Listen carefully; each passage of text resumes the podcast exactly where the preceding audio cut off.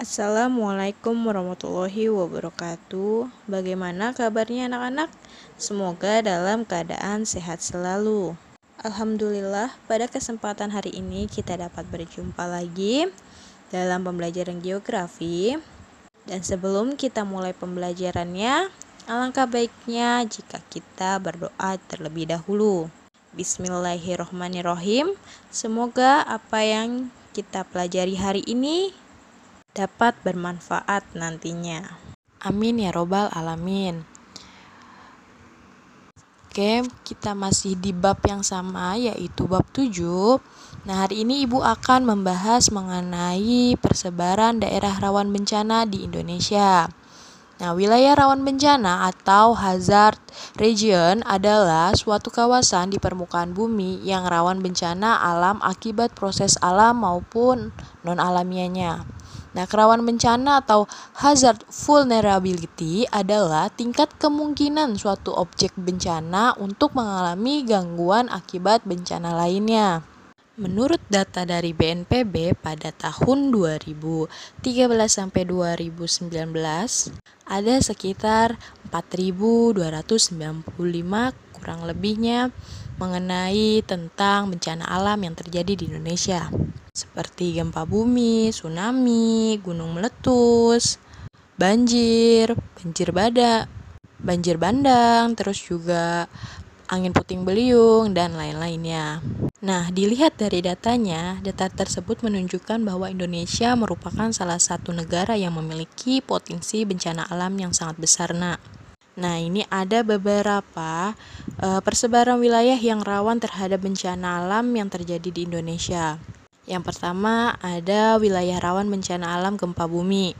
Terjadinya gempa bumi yaitu karena adanya pengaruh pergerakan lempeng nah di mana e, pergerakan relatif antara lempeng tektonik di Indonesia dan aktivitas sesar regional maupun lokal mengakibatkan ribuan gempa terjadi setiap tahunnya di Indonesia. Salah satunya adalah gempa bumi yang terjadi di Indonesia pada tanggal 11 April 2012. Gempa bumi di sepanjang Pulau Sumatera yang berskala 8,6 skala Richter yang berpotensi sampai Aceh, Sumatera Utara, Bengkulu, dan Lampung. Nah, gempa ini juga terasa sampai India. Nah, menurut beberapa artikel juga ada pada tanggal 30 September 2009, nah, gempa bumi yang terjadi pada Sumatera Barat. Nah, itu adalah wilayah rawan bencana gempa bumi di Indonesia. Nah, yang kedua ada wilayah rawan bencana letusan gunung api. Indonesia merupakan negara yang terkenal memiliki gunung api terbanyak di dunia, sehingga rawan bencana letusan gunung api. Nah, Indonesia sendiri memiliki 129 gunung api yang aktif, yaitu sekitar 13% nah, dari semua gunung api yang aktif di dunia. Maka dari itu Indonesia merupakan negara yang rawan bencana alam letusan gunung api. Nah, gunung api ini dapat berbentuk pada jalur pegunungan tengah samudra atau mid oceanic ridge dan tempat pertemuan antar lempeng. Salah satu contohnya yaitu adanya Gunung Api Sinambung yang terletak di Tanah Karo, Sumatera Utara. Nah, pada tanggal 15 September 2013, nah e, gunung api ini menunjukkan e, keperkasaannya. Selain itu, Gunung Api Merapi juga merupakan salah satu gunung api teraktif di Indonesia. Nah, jika kalian masih ingat dengan Gunung Krakatau atau tragedi Gunung Krakatau pada tahun 1883 nah itu merupakan peristiwa yang sangat uh, apa ya menggemparkan untuk uh, wilayah Indonesia karena terjadinya erupsi atau letusan Gunung Merapi. Nah, itu adalah wilayah yang rawan bencana alam gunung api. Selanjutnya yaitu ada wilayah yang rawan bencana alam tsunami di mana gempa bumi yang disebabkan karena adanya interaksi lempeng tektonik dapat menimbulkan getaran yang kuat dan menyebabkan deformasi vertikal yang berupa penurunan dasar permukaan laut. Nah, sehingga dapat mengakibatkan tsunami. Di mana tsunami adalah gelombang pasang laut akibat gempa di dasar laut. Nah, Nah, tsunami itu dapat disebabkan yaitu dari gempa bumi atau karena letusan gunung api, seperti pada letusan Gunung Krakatau yang menyebabkan tsunami juga. contoh pada tsunami yang dahsyat di Indonesia yaitu tsunami yang melanda Nanggore Aceh Darussalam pada tahun 2004. Nah, ini bermula dari adanya pergeseran bumi pada lapisan litosfer di bawah laut, di mana pergeseran tersebut terjadi akibat pertemuan lempeng Australia di bagian selatan dan lempeng Eurasia di bagian utara. Nah, karena adanya pertemuan kedua lempeng tersebut menimbulkan salah satu lempeng terdorong ke bawah sehingga menimbulkan getaran yang disebut gelombang seismik. Nah, karena insiden tsunami di Aceh itu menewaskan ribuan orang dan khususnya menenggelamkan masyarakat yang berada di pesisir. Nah, selain Indonesia, gelombang tsunami juga menerpa Malaysia, Thailand, Myanmar, Sri Lanka, India, Maladewa, Somalia, Kenya, dan Tanzania. Nah, itu adalah beberapa wilayah rawan bencana alam tsunami. Nah, yang selanjutnya Wilayah rawan bencana alam banjir. Pasti kalian sudah sangat mengenal dengan bencana alam ini karena e, bencana alam banjir ini tidak hanya terjadi di daerah-daerah terpencil ataupun jauh dari pusat di mana e, wilayah bencana ban, bencana alam banjir ini merupakan bencana yang sering terjadi di pusat kota yaitu Jakarta pastinya. Nah, banjir yang melanda ibu kota Indonesia ini terjadi karena morfologinya berada di daerah yang rendah yang memiliki daerah cekungan dan muara sungai.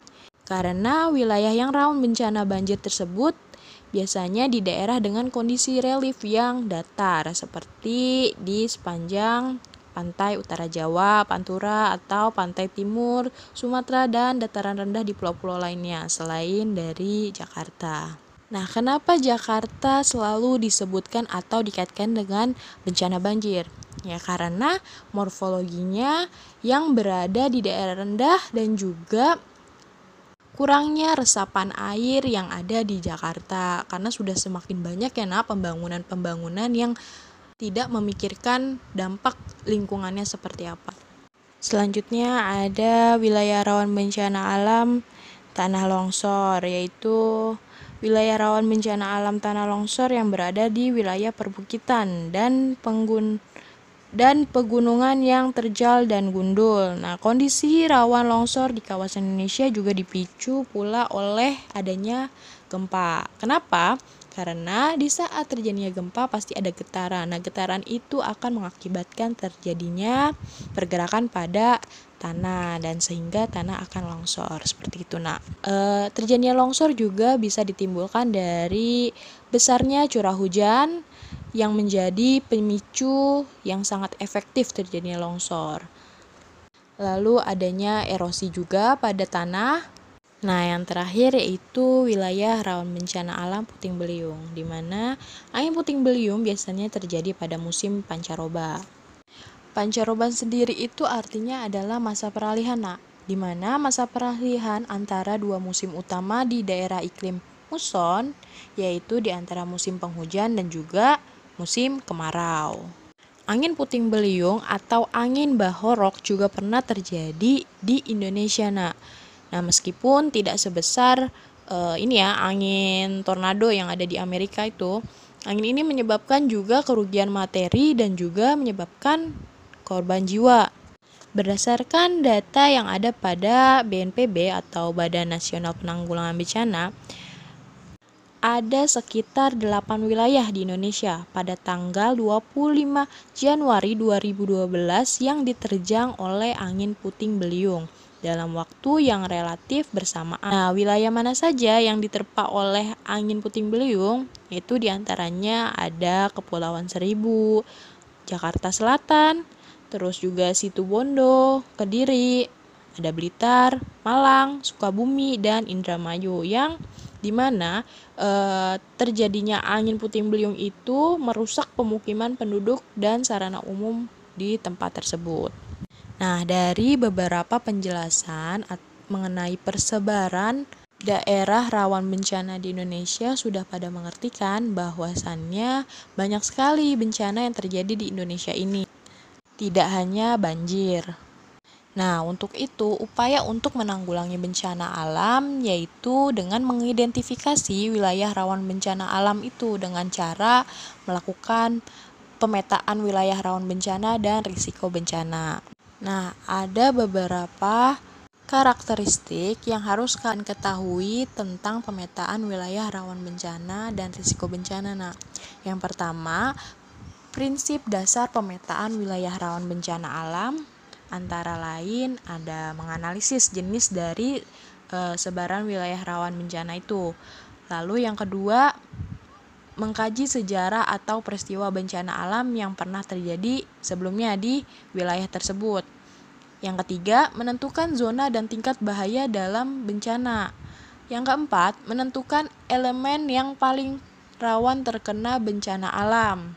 Dan yang kelima, memperkirakan risiko kerusakan akibat dari bencana alam.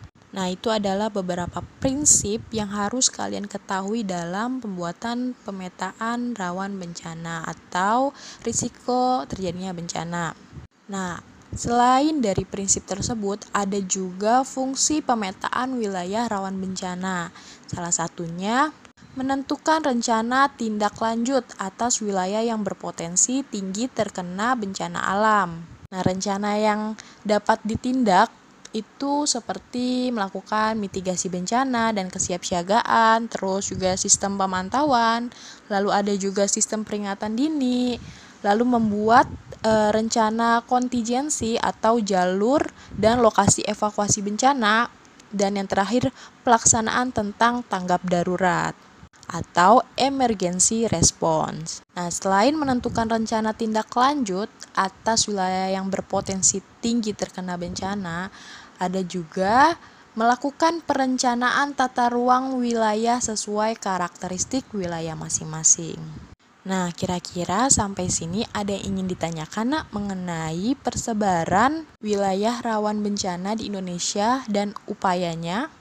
Kalau ada yang ingin ditanyakan, silakan masuk ke forum WA Group atau bisa juga melalui japri WA ke Ibu. Oke, hari ini tidak ada kuis, maka akan Ibu beri tugas dan tugasnya nanti akan Ibu beritahu pada WA Group dalam bentuk foto. Kalian bisa membacanya di WA Group. Oke, sekian pertemuan kita hari ini atau oke sekian penjabaran Ibu mengenai persebaran wilayah rawan bencana dan juga upayanya.